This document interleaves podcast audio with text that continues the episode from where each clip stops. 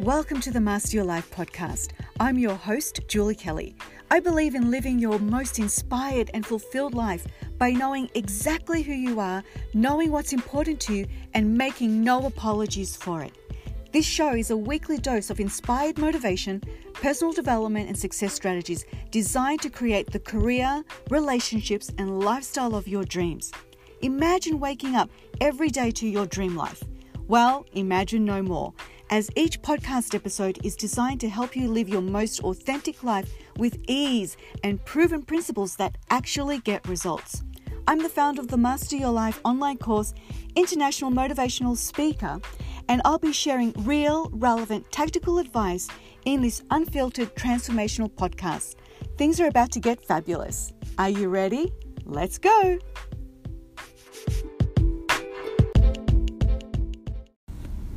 Hello, and welcome to the Master Your Life podcast. I'm your host, Julie Kelly, and I'm here to give you actionable advice on your career, your business, your relationships, and personal development in under 10 minutes per episode. Today, I wanted to talk to you about requesting flexible working hours. Some innovative companies have adopted this idea already.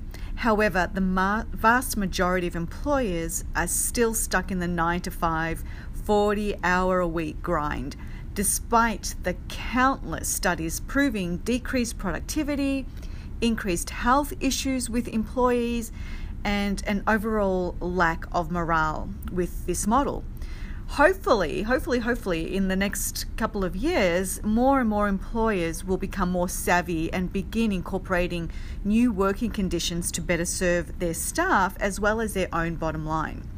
So, why would you want to request flexible working hours?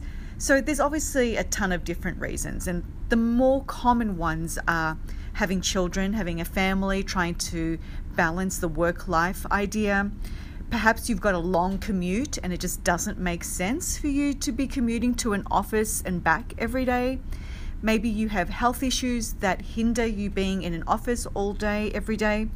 And maybe your job just really doesn't require you being in an office anymore. Tons of jobs don't require you to physically be in an office, especially with things like email and FaceTime and Skype and all these new technologies that allow us to check in with our employers without physically being in a space, in a, in a building. So, when you are thinking about requesting flexible working hours and you approach your boss, your boss is thinking, What's in it for me? Or as I like to call it, Whiffum. Whiffum, what's in it for me? So, when thinking about this, you have to approach this request with your boss's attitude and his or her mentality in mind and what's in it for me from their perspective. So, whether you're asking for shortened working hours or perhaps even working remotely from home part of the week or maybe for longer stretches of time, you need to make sure that you can reassure your boss that your productivity will remain the same or preferably improve. So, how do you do that? So, first of all, and most importantly, you need to approach this request with a solid plan. This is not something you'll randomly bring up in a meeting. To be successful in your in your request, you need to keep in mind what your boss needs out of this arrangement. Remember, him, what's in it for me? So he or she needs to know that obviously your job is going to get done and the results, goals, deadlines, milestones that you're working towards are going to be met no matter what. So, how do you do this? How do you create this scenario? So, you need to establish mutually beneficial checkpoints. And checkpoints are ways for you to prove to your boss that you are still efficient and things are still getting done as if you were in the office. And again, you can get as creative as you like on this, but I'm going to give you some ideas that you could potentially implement in your request for flexible working hours. So, the first one, which I think works brilliantly, is to create a planning session with your boss when you are in the office so you both agree on the tasks ahead that will be completed out of the office. And when you do this, your boss feels included in the process and they still somewhat feel like they have control over the situation, which many bosses like to have. You could also create daily status reports via email. So at four o'clock, five o'clock, six o'clock, whatever you agree on, every single day that you're out of the office, you will send your boss an email with a status report of what was done during that working day, what was achieved, what tasks have been completed, what are still in progress. You could also do this via a daily phone call and check in at the end of the day. I think a phone call could be a little imposing on time, but a an email is obviously far more efficient. You could agree on deliverables and make sure that you check in on a certain day and time to make sure that those deliverables were met. And of course, with things like Skype and FaceTime, Google Hangouts, you can do a face to face, remote face to face check in once a week, once a day, depending on what your situation is.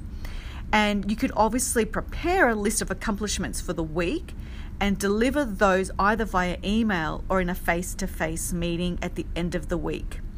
And these are just some ideas. So, whatever approach you take, you need to be thinking like your boss, not like you.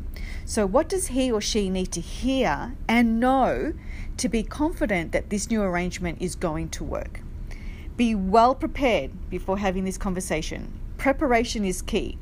If you plan this out and try and think of their objectives and have prepared responses, your likelihood of success increases exponentially. Like I said, this is not a discussion that you just randomly have and go, oh, hey, by the way, I wanted to talk to you about something. No, this is something that you plan and you prepare to execute foolproof. Okay? And speaking of foolproof, a foolproof way to have your request for flexible working hours approved is to suggest a trial period anywhere between one to three months, depending on your specific situation.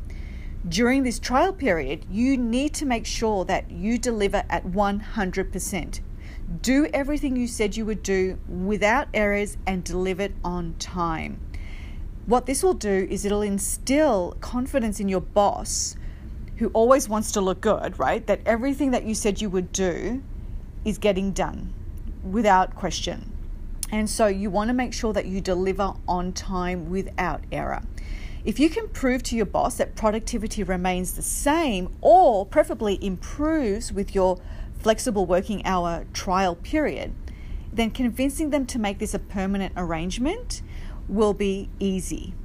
I have personally implemented this approach myself with success, and I'm sure that if you put in the effort to sell your situation to your boss and deliver on your responsibil- on your responsibilities, this should work for you too.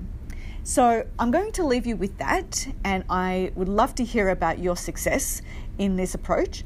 And if you have not already subscribed to my podcast, please subs- please consider subscribing, and I will see you in my next podcast. Thanks. Bye bye.